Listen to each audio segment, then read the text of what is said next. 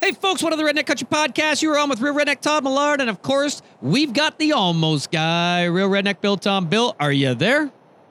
I'm here, and it's a beautiful night for a podcast. It is a beautiful night for a podcast. And, as always, sitting beside me here in the studio, the patriarch of Redneck Country, my father, Real Redneck Don Millard. Dad, is your mic hot? It's on, if that's what you mean. My gosh, yes, he's louder than both of us. That's right. Right. I walked over. Good to hear him. I walked over. I got 42 years that'll argue with that. Look, and I can still cut him off, even though his mic's hotter than ours. It's cold out there tonight, but the snow quit. But we're going to get more tonight. But I had a nice walk over. Yeah, it was awesome. It is cold tonight. I got pushed out to the sunroom again tonight because we had a late dinner, and I've got two blankets on, my toque and a jacket here, and my warm tea beside me. I'll be warm for the podcast. I'm sure you're feeling sorry for me there in your heated studio there. Yeah, sure. As long as you have a tea in your hand, Bill, then the world is all right. Yep, we got the world going around in the right direction. We're good. Yeah. I'm not going to let it go. I'm going to let it go. I haven't even chirped you in the last couple podcasts. I've mentioned it. Are you kidding? But I haven't mentioned it in a negative light. I've just mentioned it. Wow. Okay. I mean, we see things differently, but I guess that's just the way we work. But I understand. I understand you're sensitive. You're a tea drinker. So I get it. Yeah. At least they don't make food from a box. Speaking of that, I did see a picture of something that you made tonight that looked suspicious at best. Okay. No. Not suspicious. No, so no. Hold on. I'm gonna, because I gotta find where I texted. Actually, there was carrots. There was carrots in that picture. So. And potatoes. I gotta find potatoes? What I texted you. Text you? Is it text or is it texted? What is sent me via phone? What is sent to you to send? I sent it to your mobile. It was turkey involtini. I'll have you know. And so Involtine. It is farm fresh. And so it's delivered to my door in a box. Yeah. But it's still like raw, fresh turkey, raw vegetables. Right. Turkey in a box. I thought you thought it was in a bikini. In a bikini? I'm not even going there. And so, but I saw what was in that pan. You made what was in that pan? So hold on. What you saw was pesto sauce. Oh, that was pesto. Pesto and cream cheese that I had brought to a simmer. And then I took spinach with garlic. I chopped the spinach. I chopped the garlic. I added Philadelphia cream cheese. And I mashed it together. I flattened out the turkey. Bagels, right? I took the, see, you with me? So I flattened out the turkey, and then I rolled the turkey over the spinach and whatever I said else is in there, the garlic and the whatever. And, but I tell you what, it was friggin' awesome. Might've been a little too much. It's salt. It said season the potatoes with salt while they're cooking. And so they don't tell you what season means. So there might've been a little too much salt in the potatoes, but aside from that, aside from that, we have, and so tonight we have Nick coming on a little later as a chef. He will back me up on this, that this is, I tell you what, this is a gourmet plate, my man. I doubt it. I'm sure he'll make fun of you just like I am. I think they call it, so you gave me a mug that says Grill Master because you recognize the skills. This is not Grill Master skills. No. And this is where I'm going. This is now, I need a new mug the next time you come. Like Michelin rated. I think that's what they call it. See, I've done my homework. We're not even like 3-star. This is 5. I believe it's 5-star Michelin rated dinners now. I am knocking out. I tell you what, my wife's the luckiest woman on the planet. Yeah, I bet you, Donna. I would say if we got her on the podcast right now, she would echo that sentiment right there. I guarantee it. She may be out grocery shopping for dinner for the next, however, because she knows now what I can do, the magic I can create. Yeah. Speaking of magic. I was just trying to figure out what went on in the Millard household. Two questions. One, looked like there was a breakdancing episode that went on today. I didn't know where you were going with this. Well, there's a second where I'm going to go with this, and I'm sure you're going to have something to say about it too. But there was a breakdancing seminar, and I did not see your dad on that that dance party. What happened? Yeah. Where were you when that was going on? So for what you're talking about, Bill, I went live this morning. My mouse goes dead as I'm working and I'm like, crap, I got to go get batteries. Well, they're upstairs. So as I come around the corner and start to go up the stairs, I can see my mother, who is assisting my 7-year-old grade 2 with homeschooling every day. So as I come around the corner and look up, there they are, busted a groove. I think it was Cotton Eye Joe. And apparently that's gym class. So they're in the middle of the kitchen on a Zoom meeting doing, and now it was walk up the stairs and get caught up in the Cotton Eye Joe fever and possibly wreck the hopscotch math that is on the floor of the classroom, I'm going to call it. Or I could go live on Facebook and show the world that my mother still got moves. So you know where I get it from. And so I chose the latter. So where were you, Dad? Well, I was on the couch enjoying it. I'd already been to London. Today was the day I had to go to the eye doctor and get a prescription for my new lenses. So in 2 weeks, I will have a new set of glasses catered to my new eyeballs. Did you get them in vermilion? So anyway, Target Red. I thought it was recess, but then they said, no, that's gym. And so they were exercising in gym. And so I had sat back and I heard my wife exclaim, finally, they got some good music going on at gym class. My 72-year-old mother is loving when they kick in Cotton Eye Joe. Yeah, we took breakdancing lessons years ago, and we used to breakdance. You took line dancing lessons. Yes, right. That's close to breakdancing. Line dancing. For 72-year-old, that's line to breakdancing. No. For 72-year-olds, is actually line dancing. Boot scooting, boogie, and Cotton Eye Joe. We can dance to those. So I just sat back and listened to the music, and Avery was having a blast with Grandma. That's awesome. It was frightening. So. And I also saw something that I cannot let go. I just can't. The hairdo. I'm telling you. And you're welcome, Bill. For what? All the ammunition for the next 6 weeks until it grows out. I'm booking Megan out. So she's booking up fast. You got to wear a mask. We got to do it under the cover of darkness because of the lockdown stuff going on. But we can get your hair close to this. I have not seen anything like that.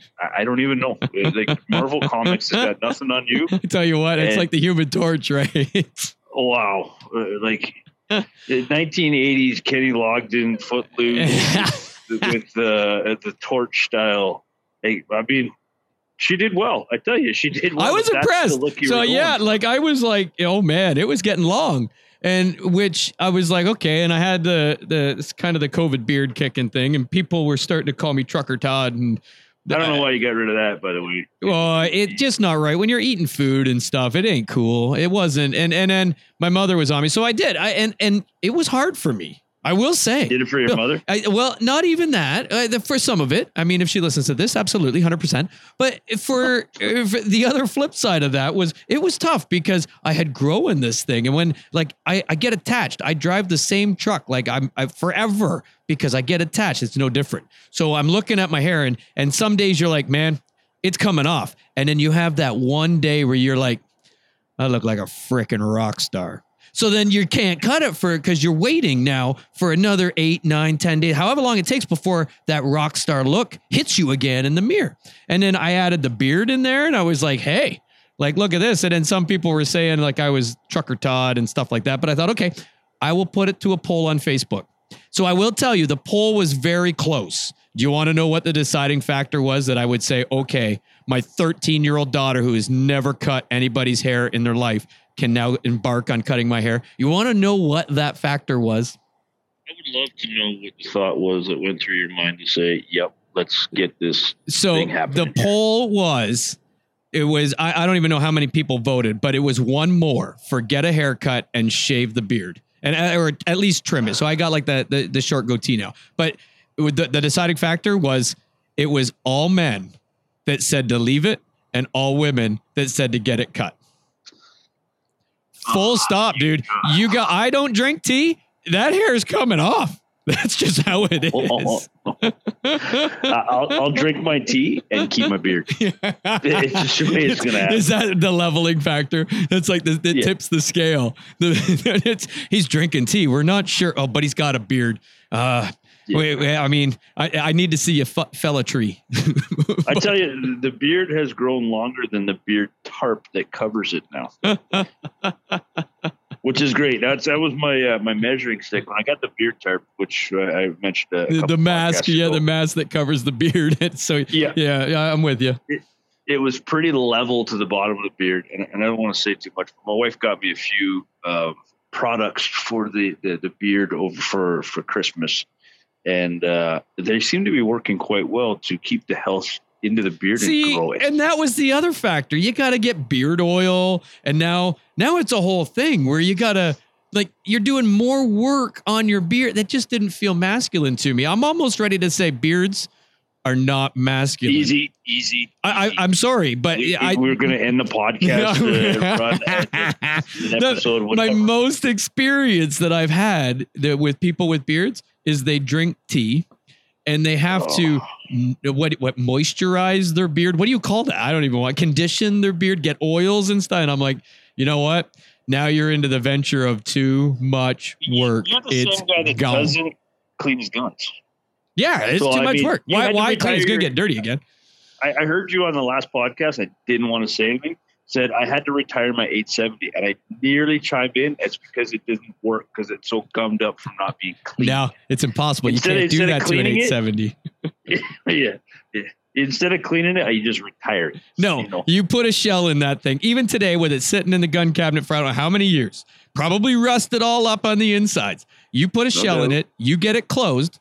Right. If you get that far, a screwdriver and a hammer on the trigger and then have your buddy hold the barrel away. My man, that thing's back to cycling just fine. Public service announcement for everybody who's listening. I'm sure this will be the first one public service announcement we have today. Don't try that at home. No, I've actually done it. I've had to do it in the goose field. Scotty held my barrel. I was the first flock come in and that thing didn't go. It's rusted. It's seized, man. So, all right, here, hold it. I ran to the truck, grabbed a screwdriver, I actually had to drive home, grab a screwdriver, grab a hammer, come back. Scotty held the barrel one way and I pounded that sucker and boom, that was good. Blew all the rust out of her. The action ready to rock. We're good to go. Shooting geese. Don, I got to ask, do you clean your guns? Oh, all the time. He's retired. Yeah. He's got nothing to do but line dance to Cotton Eye Joe. I love an evening while we're sitting and watch TV. I'll spread a sheet out on the living room floor. I'll sit down there, line the guns all up, and I'll just watch TV and enjoy the evening and just go through one at a time, taking them apart, clean them, put them back together. It's awesome. I love it. I do the same thing. Yeah.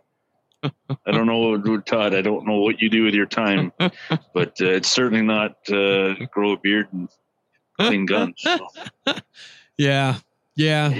Anywho, okay. Divert. What did you do this week, Bill?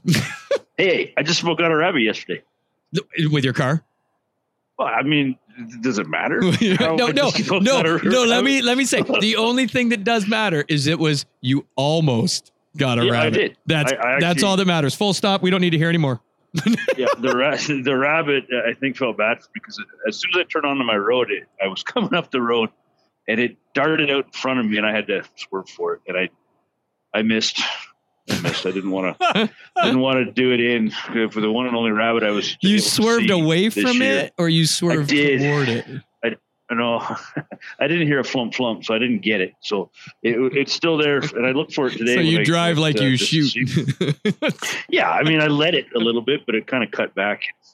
I almost got a rabbit yesterday.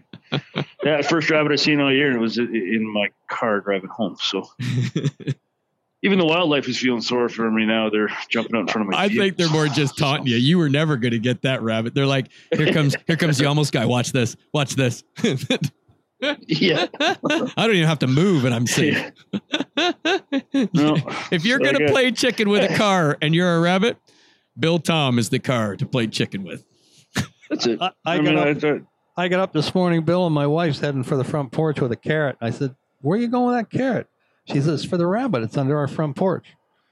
Every morning there's a rabbit out there waiting for the carrot. Good to know. There was a rabbit under. You know what the other funny thing is? There's a rabbit living under my hunt shed, and you're not allowed to hunt it.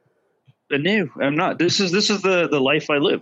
They live underneath my hunting shed, knowing that I can't. do anything about it. It's like the geese in the parks in the city. They know they're safe. Yeah. But yeah, that was it. And you know what? My wife didn't try to kill me this week, so I guess I had no death by veggie allergies. No.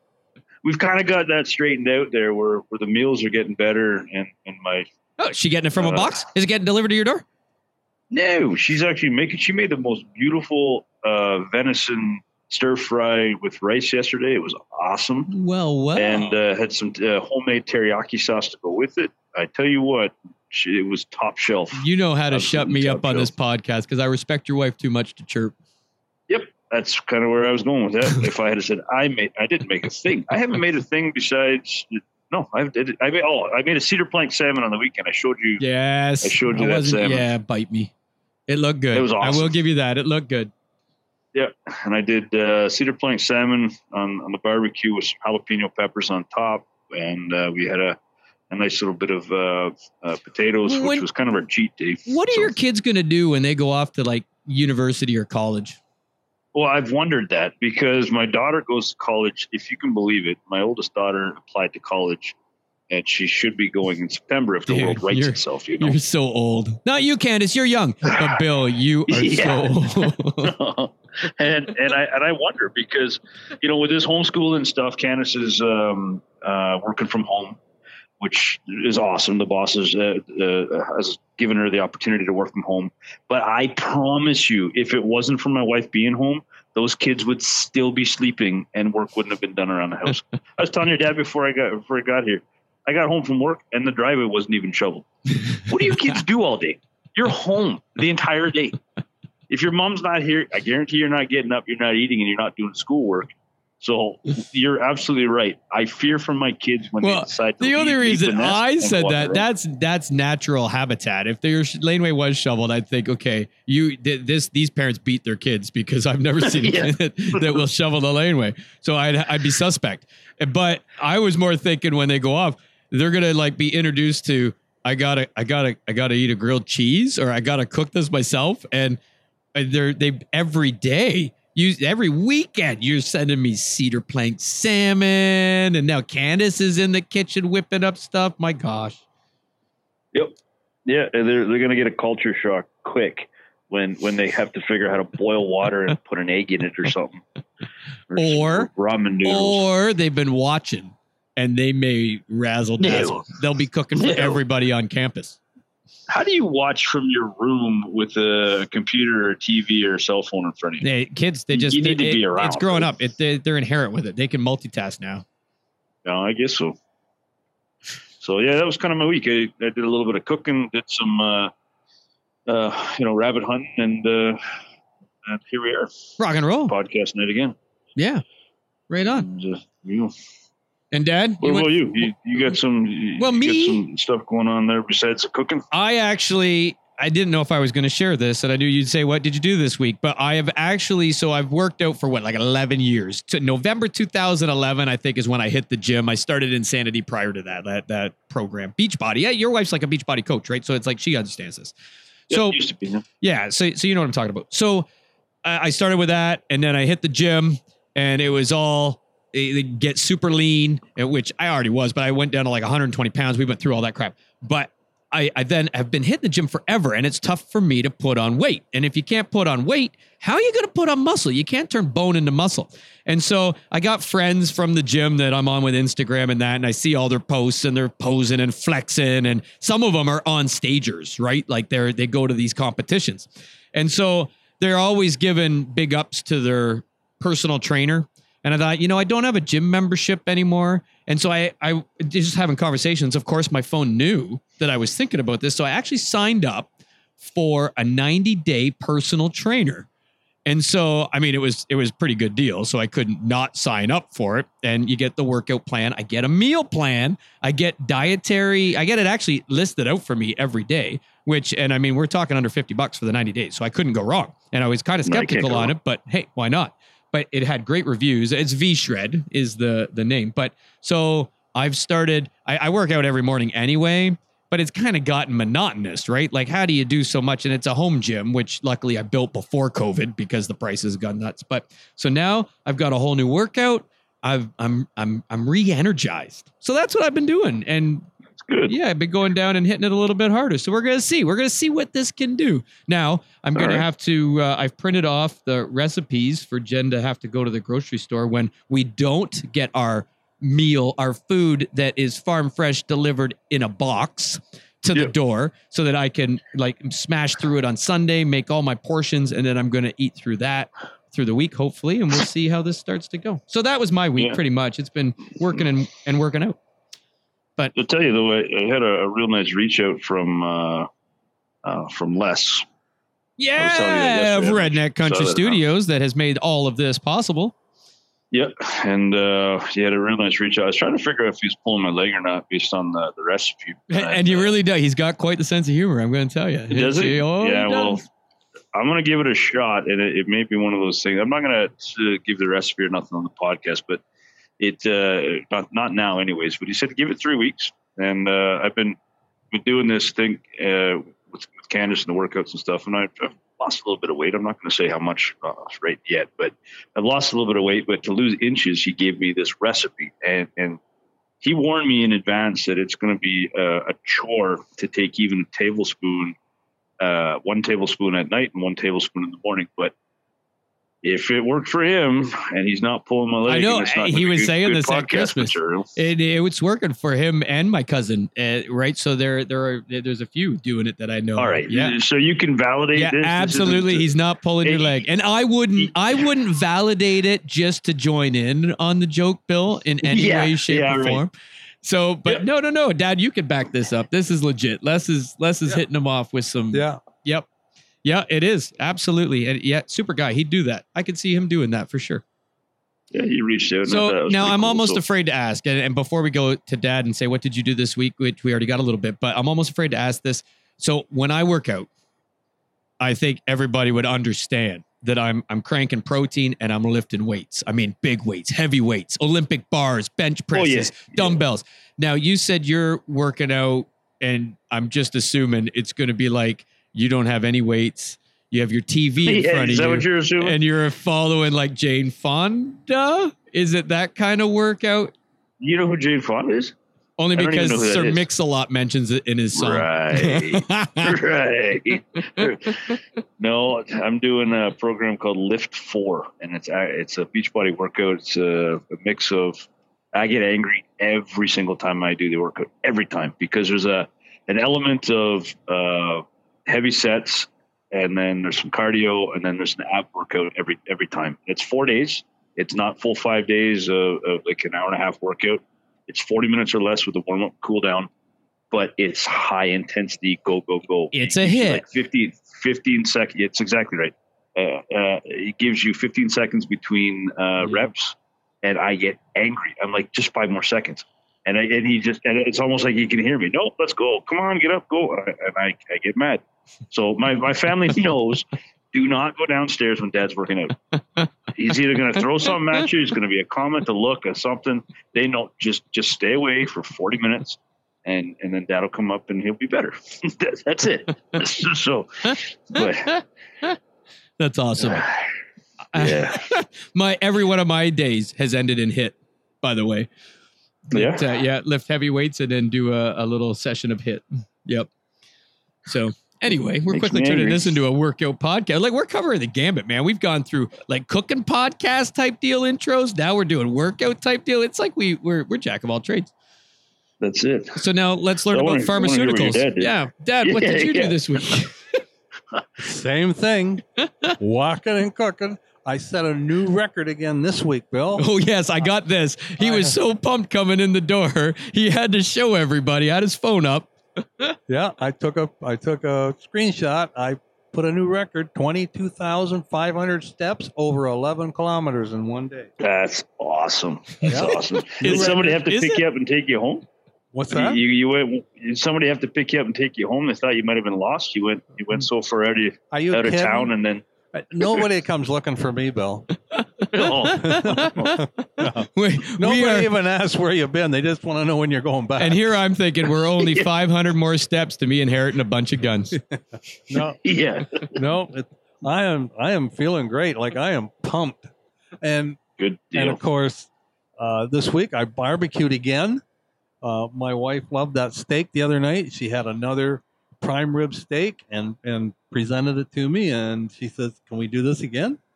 And so, I mean, it was snowing, it was cold, but I took that summer barbecue. He persevered. Yeah, I put that I'm thinking you got set up. Well, you got set up the first time, and now she just wants to see how far she can push it. Well, could be, but you know what? I enjoy them too. So I love to eat. So, but anyway, I remembered that barbecue one we did with the Nick. It was Nick that told us about barbecue. Remember? Yep.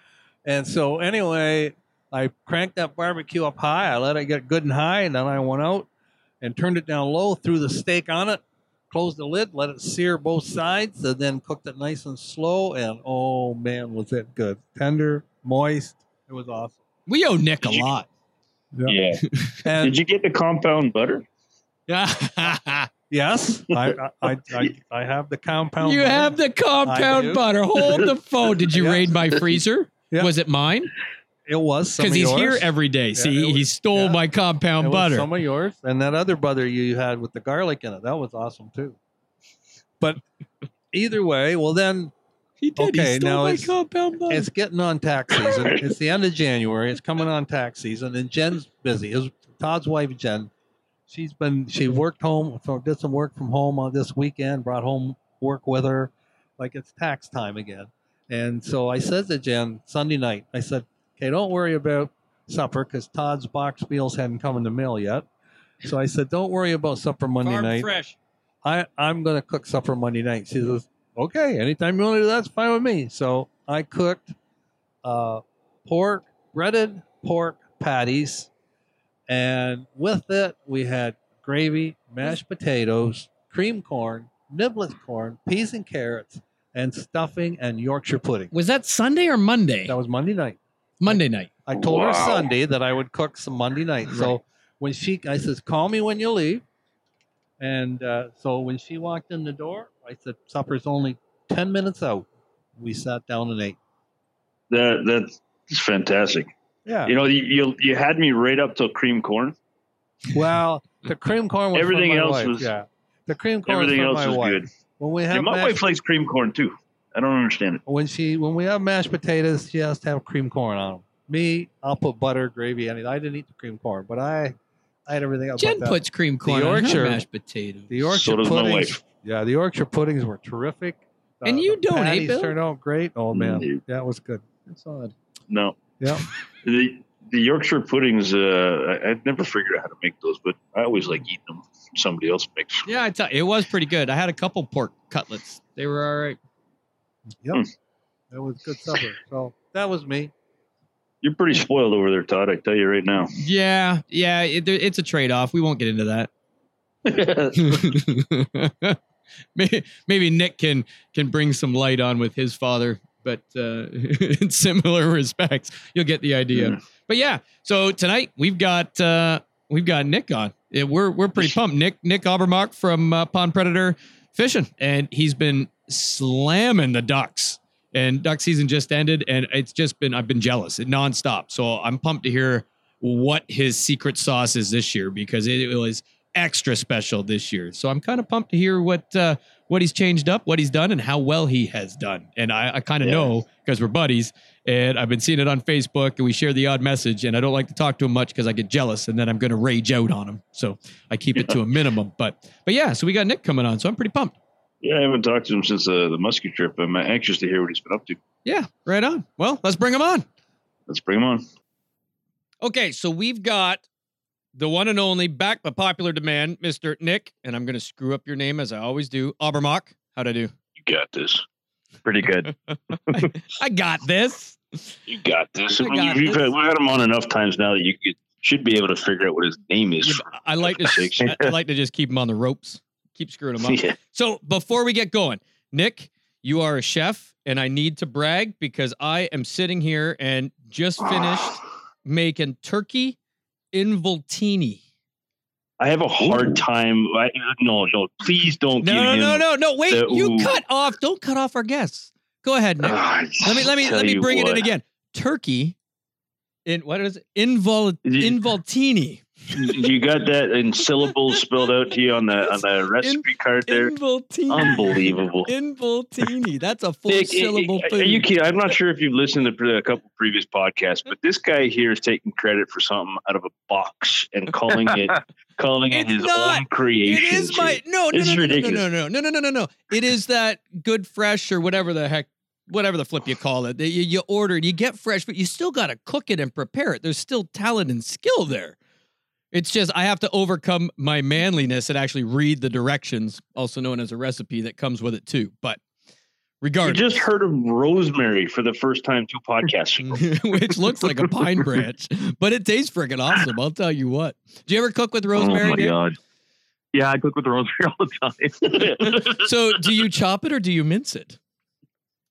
It depends on what you're doing with it. Good answer. See, I was a test. Now he's lost. You passed. Now Todd is out of question. Okay, enough about that. Let's go to something I know something about. So this year, we're good buddies, and so we're on the social media platforms, and I almost had to block you because you're like killing ducks every freaking day.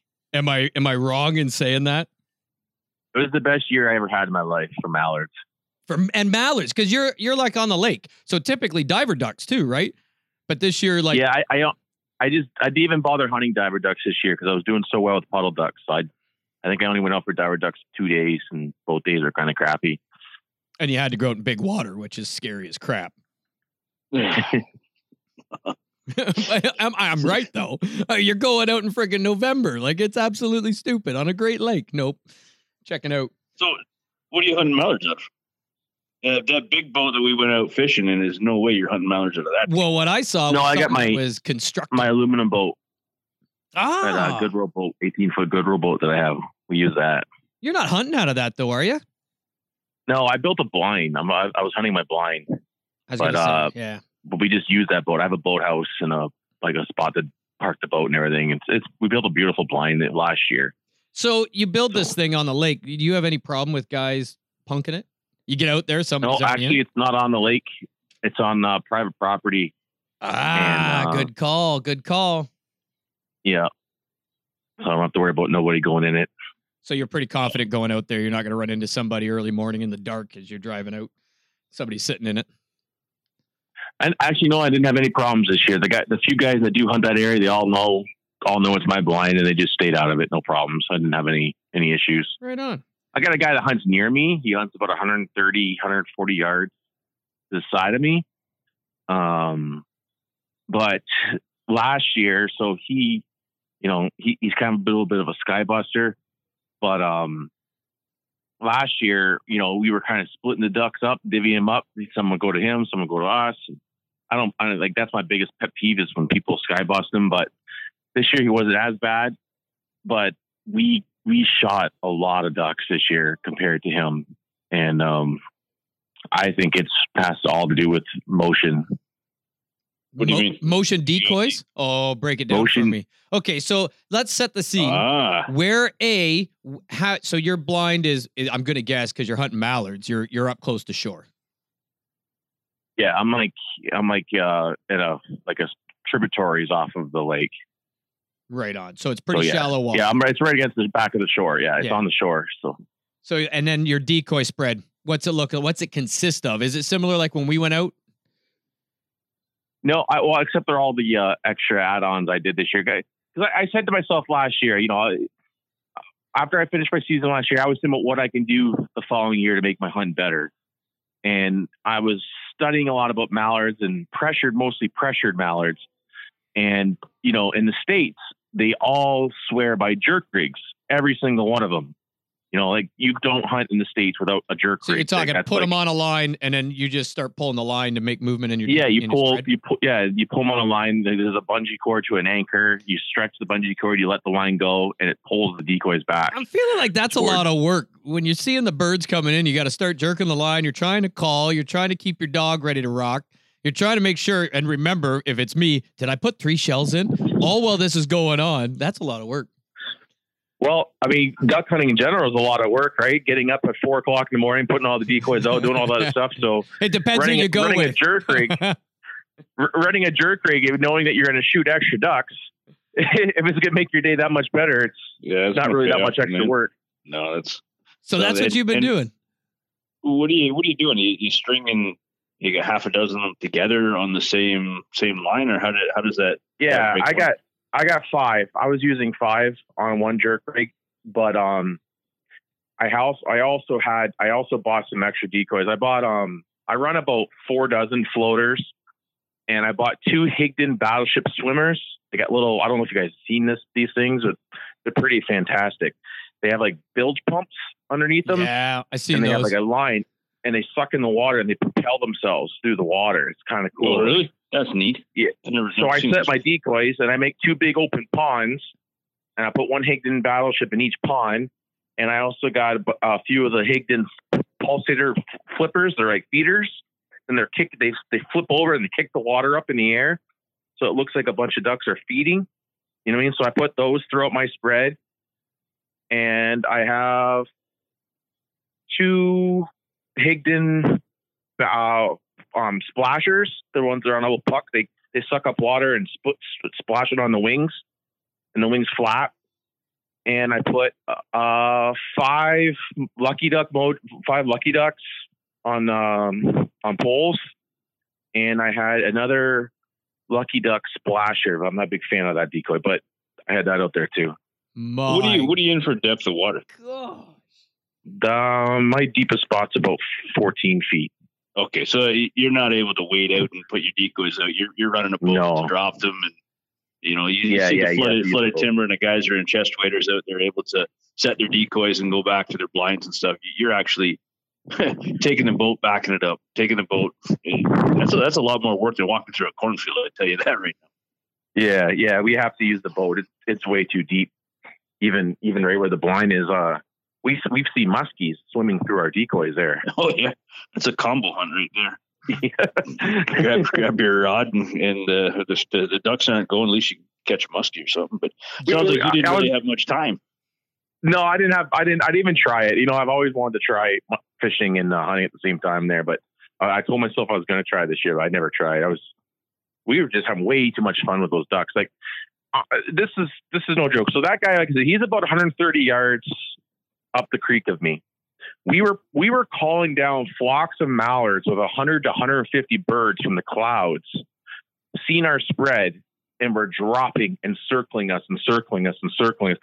I've never experienced that in my life for mallards. You guys hunt fields. I know that happens in the field, but hunting the water, I've never had 150 mallards buzzing all around me at the same time. So I've had diver ducks do it, but never mallards. So that was awesome. You know, seeing that. I didn't even know which one. I didn't think I even shot one. I think I shot at one I missed, and I didn't know where to shoot by the time I shot. It was crazy. I'd never seen that before. Duck fever. There's so many that, and then by the time you get your head wrapped around it, they're flying away. Yeah, exactly. But that was pretty cool. And, you know, we had a lot of late season good hunts, and I swear it's because of the motion in the water. Like I said, that guy hunts right next to us, and they were not diving into them. Most of the birds he shot were birds that would circle around and come into us and circle over them. You know what I mean? And you run motion all season or just in the late season? I ran it all season. Yeah. From the start to the end. That's because that's such an investment. You better have them suckers in there like every day. Yeah. That's a lot. I bet I spent $1,200. I think I spent on those decoys. And to add to your 4 dozen that you already had. Yeah. Yeah. So you're $1,200 in for all the motion on top of the 4 dozen floaters that you already had. Yeah. Well, man, and I already had all the lucky duck. You had the spinning wing guys. I already had all those. Yep. But. Holy jumping. And so, okay, tell me, so how do you do this jerk rig deal? So how close are they? I've never done it. Right. So are they coming in? You're just trying to, is it like flagging a goose in a field where they're 200 yards out and you're trying to get their attention? They get to about 100 within 100 and you put the flag down, put it away. Or do you just keep doing it as they're coming to keep the confidence kicking? You do it as they're coming. Like I'd say when you're doing a pleading call, I don't do it as they're locked up coming right in. I do it as a plead. So when they're flying by, they're looking at me, I get their attention. I'll make a plead call, and that's when I pull my jerk rig, and that'll they'll be flying that way, and that'll turn them in. You'll see them, they'll bank in. Like it What's works. A plead call? Plead, like I don't know. You have your hail call, you're far away, and then a plead is basically a shortened up hail. You know what I mean? Instead of going quack quack quack quack quack quack, that's a hail call. A plead call, like quack quack quack quack, and then as they get closer. You make it softer and softer and softer. So, you know, it's like quack, quack, quack, quack, quack, quack, quack, quack, quack, quack, quack. And then I just go right into my single quacks and feeder as they're locked up. Don't stop, Nick. How does that go? And then obviously, my arms are set, man. I'm just curious. And I think the most important thing is with the comeback call, especially if you're hunting pressured area, like when you got someone next to you, you know, like if they don't come right in and they turn, because there's ducks all over the place. So if they turn, they see another flock of ducks or whatever, that comeback call, that making that real excited, fast call, like that turns them back almost, I say 8 times out of 10. And then you get crazy feverish on the jerk line. Like I said, yeah. Once I see them coming towards me, and they're circling up above me, they're circling around me, I don't go crazy on that. You know, just a little movement. Plus, I got my other decoys that are moving all together too, right?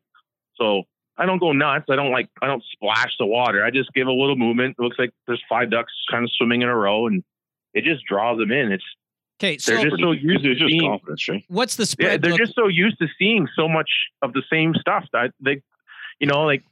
I remember I was watching some American guys on YouTube one time, and they were talking about their, you know, they said it best. They said, you know, down here in the South, you know, by the time the ducks get shot up from the Canada, by the time they get all the way to us, you know, they've seen every decoy, they've been shot at, they've heard every call, you know, and it's no look at end season compared to the beginning of the season for us, or those, even the newer ducks, the young ducks.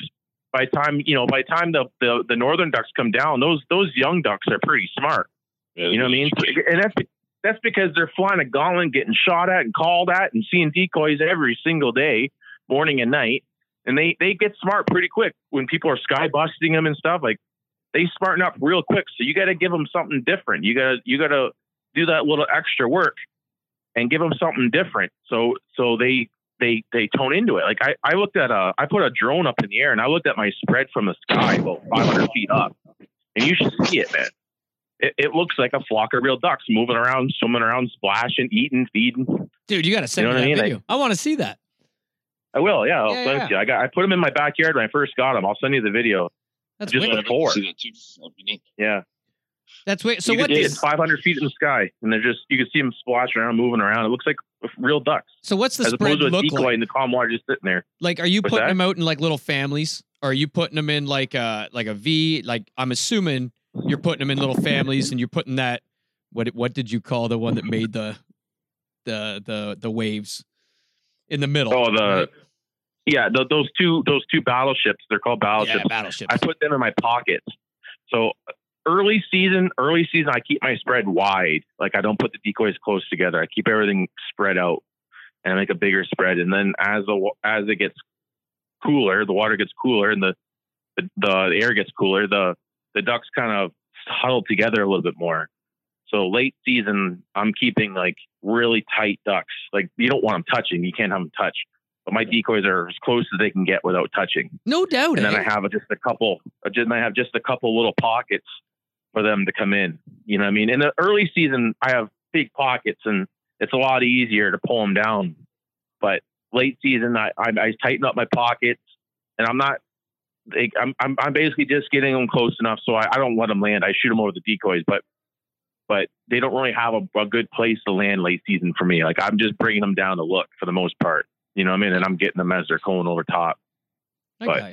But they're spooky, man. They're spooky. Like yeah. We were, like I said, we were shooting ducks after New Year's this year still. Like, you know, those ducks, like I said, they've seen everything by January, like Christmas, by December, they've seen everything. So you're not taking the chance of having a pocket and thinking they're going to drop in. You're just trying to, okay, let's coax them within gun range. I have pockets, but my pockets, like they're definitely not big enough for 20, 30 ducks to try and land into. Yeah. Okay. You know what I mean? They're, my pockets are for like 3 ducks. So I've never had big flocks of mallards, like puddle ducks coming in like I did this year. Like it was insane. Like we had a flock of pintails, about 40, 50 pintails. Neat. It was awesome. Again, I didn't pull the trigger. I was trying to grab my phone. What? I was trying to grab my phone to get a video of it. Yeah. Oh, I don't even know who you are. Did your dad get one? He took the shot, but he missed. Yeah, he missed. We'll edit that out, Mr. Obermark. Yeah. I wish I'd even shoot. When I had those 150 mallards, I wish I would have just pulled my phone out and videotaped it, because they were circling me for like 4 minutes. And it was awesome. It was just amazing. The sound, I bet, that, you know, the whistling wing would have been phenomenal. Bill, they were going right over the blind. I had some of them hovering like little helicopters right above my blind. Oh, it was insane. And then there was more up high coming down. And then there was like, they were everywhere, man. Everywhere you looked, up high, down low, they were just flying all around us. So I was like, this is crazy. Yeah, that gets the blood pumping. I tell you what, that just, it's both. It's a double-edged sword. Because that gets the blood pumping, but you don't know when to pull the trigger because you got layers of them. And so that first, if you take shots at the first, there's 12 there, but there's 40 coming down and there's 60 behind them. Well, when do you pull the trigger? And then before you know it, they're all gone. And you're standing there with your hand. I'll tell you when you pull the trigger. You know what? If you're going to pull the trigger, I've learned my lesson. Yeah, I learn my lesson every year. I make the same mistake every year. You always get greedy. And you have one coming in and you have a good shot. And you're like, oh no, there's 8 more behind them. And you let the one go by or whatever. And then all of a sudden, guess what? You don't shoot any ducks. You sound like Dad. I ain't letting them pass anymore. Good grief. Like we'll have one duck and he won't even, he says he doesn't see the 10 geese coming. So it'd be 2 geese coming across and 10, 15 behind them. And so we're all going, okay, guys, let the 2 land. We'll bring the 15 in. Let the 2 land. The 2 just come close enough. He's up. Bam, bam. What the flip is going on? What? I got him. They're both dead. What about the 15 you just scared away? Oh, I didn't see them. Yeah, I don't know about that. He's not even grabbing his mic. He's just sitting there grinning. Enough said, folks. Enough said. It's like, let this one go over. You know what? I think the most important thing with ducks, though, is your calling. And if you can't call a mallard, don't call. Like, you know what I mean? If you're not very good on a mallard call, put the mallard call back in your bag and practice when you're at home or when you're driving. You think it's that important, eh? It's, 100%. We hunted with a guy.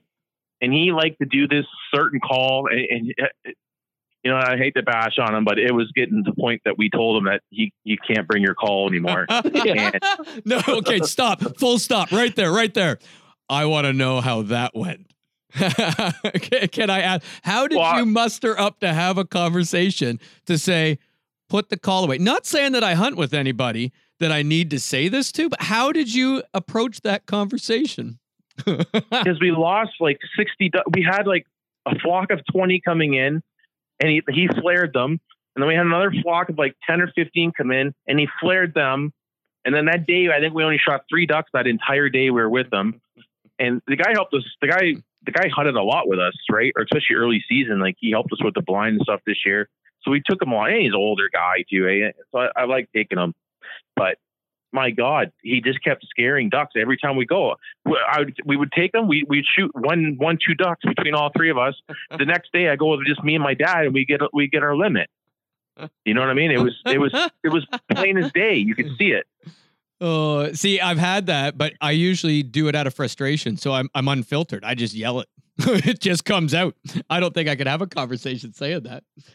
Kudos. But yeah, I just told him straight up, and he kind of got upset. He threw the duck call in the water at first, and I was like, "You don't gotta be upset. You can go pick those up." You know, I just built his confidence. I said, "You know, you're way better on the feeder call than me." I'm like, what you need to do is you need to keep on that feeder call, man. Like, you keep on that feeder call because you're the best feeder caller I've ever heard of. You know, and let me take care. I'll take care of the hail and the pleat. My dad will do single quacks. You know, we'll get him in and. You know, he would do it, and then it would be great for the rest of the day. And then the next day, he'd come out with us, and he did his. What did my dad My dad had a nickname for the call. I forget. Oh, he called it the woodchuck. We called it the woodchuck. It didn't sound horrible, but the ducks picked up on it, and he would just do like seven. He would it'd go. It'd kind of be like a quack quack quack quack quack quack quack quack quack, like seven in a row. and I'm telling you, you don't think it would scare the ducks, because it's not like he was like making this crazy loud piercing sound or anything. But I watched them birds flare like every time he would do it. Flare, flare, flare. So if you can't call, leave the calls in the bag and let the decoys do the talking. Yes, you're way better off. You will shoot way more ducks if you just leave that call in the bag and don't bother calling. Just leave it alone. After this, I tell you what, we are going to have so many ringtones for folks to download off of our website. So head on over to theredneckcountry.com, because get your own Nick Obermark duck call ringtone coming at you. Did you change your ammunition up this year at all? Did you change your gun, or was that all the same as last year? No, it's pretty much the same. I was shooting 3-inch score number 4s. Yeah. Me and Todd have had this discussion many, many times. We killed a lot of ducks, but you have to hit them in the head, you know, but I'm shooting, most of my ducks are 20 to 35 yards. I shot 4s for years when I was duck hunting on the lake, whether it was bluebills or mallards, I had 4s in the gun. Maybe I'd go to a 2, maybe. I think I'm going to go to 2 next year just to try, cause you see the odd duck flying away, and you're hitting it, and the damn thing just keeps flying away. You're just like, come on, what is happening here? Yeah. You know what I mean? Pull feathers. There's feathers floating all around you. And the thing feathers coming out of it. It's just flying away. It doesn't even flies away. You're like, what just happened there? Yeah. Like, what happened? It just keeps going. Bring my steel back, please. I can reload that. Yeah, the dog just stopped staring at it in space as it flies away. Then the dog's looking at you like, "You're an idiot. Why didn't you shoot it?" Yeah. You made that guy throw his call in the water. Now you can't even hit him when they come in 10 yards. But I generally shoot a modified. I shoot a modified choke, and I'm been shooting a Beretta A400 for 4 years now. I love that gun. Yeah. Yeah, it's good. And your dog, that's a big help too. Oh yeah, yeah. She loves it, and she's a little older. She just turned 9. I don't hunt her once though. And a lot of duck hunters will argue this, but they'll say you can hunt your dog in cold water, whatever. To each their own.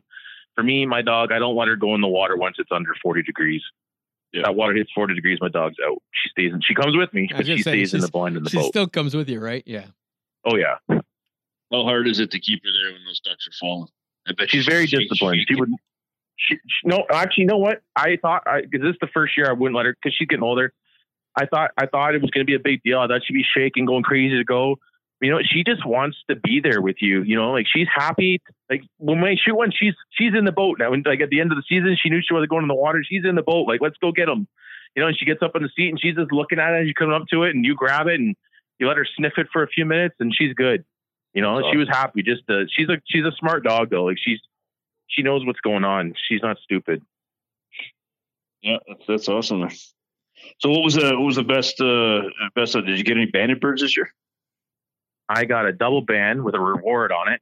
What? That was first, yeah. Banded in Pennsylvania of all places, but. My biggest thing this year was I shot this giant mallard. He was close to 7-8 pounds.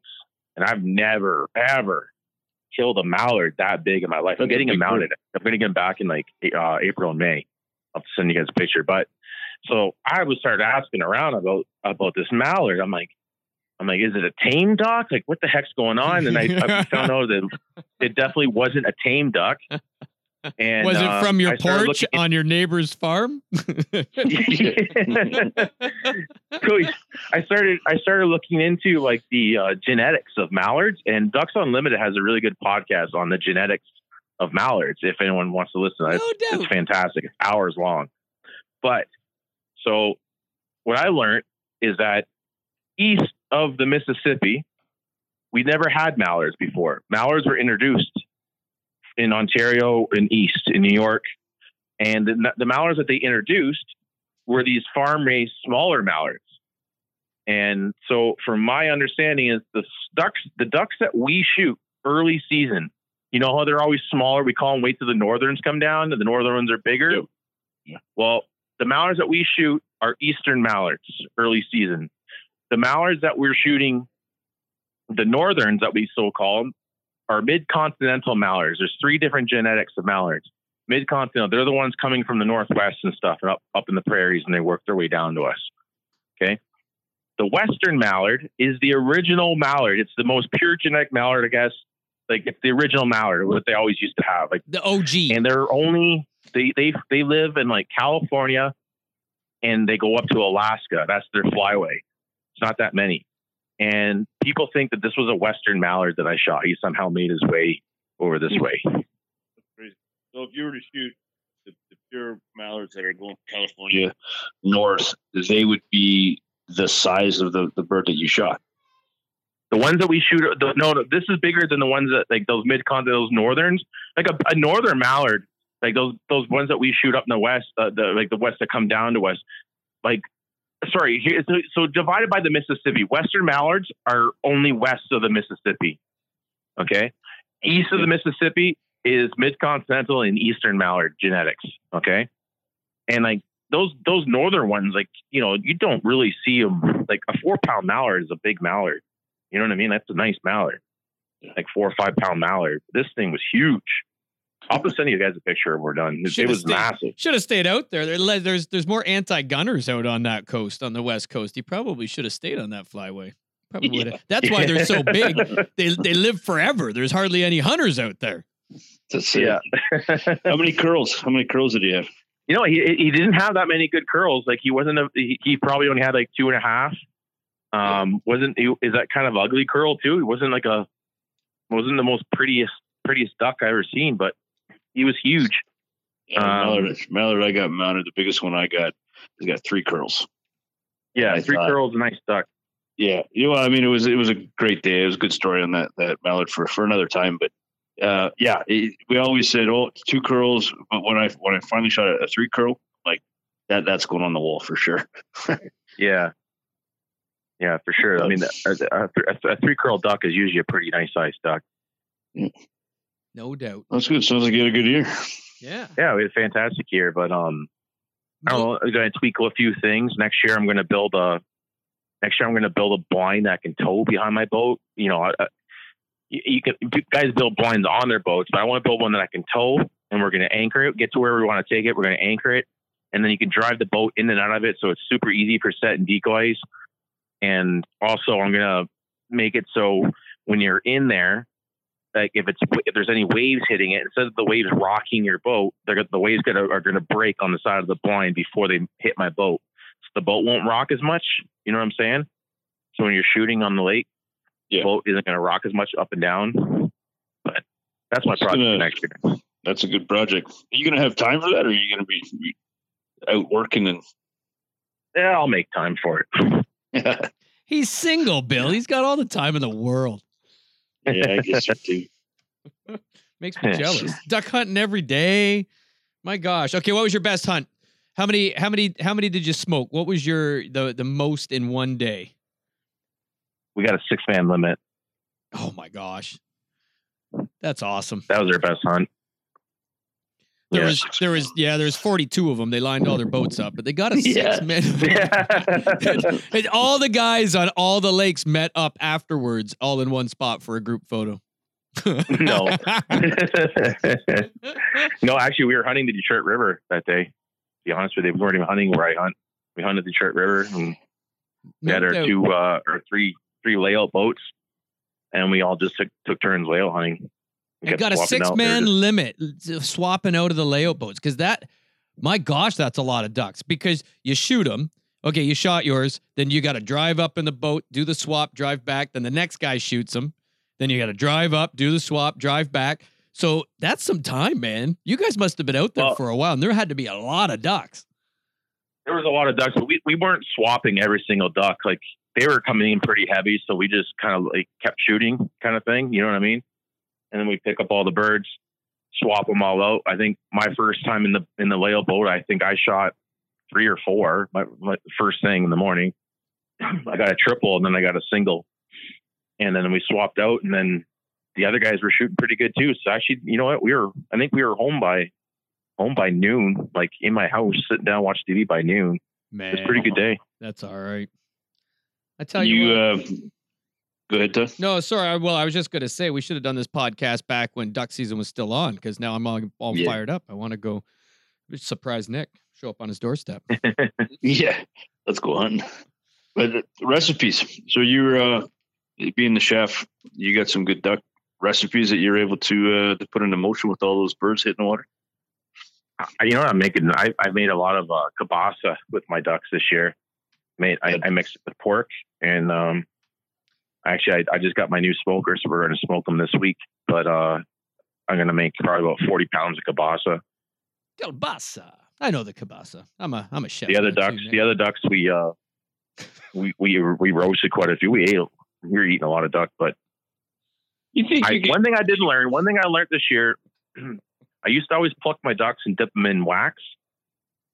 Excuse me. I used to always dip them in wax. And then I was talking to this old guy, and he's like, when I was a kid, my grandfather owned an outfitter, and I used to have to pluck all the ducks every weekend for the American guys who used to come down. And he goes, I'll show you how to pluck a duck. And so I gave him 6 ducks.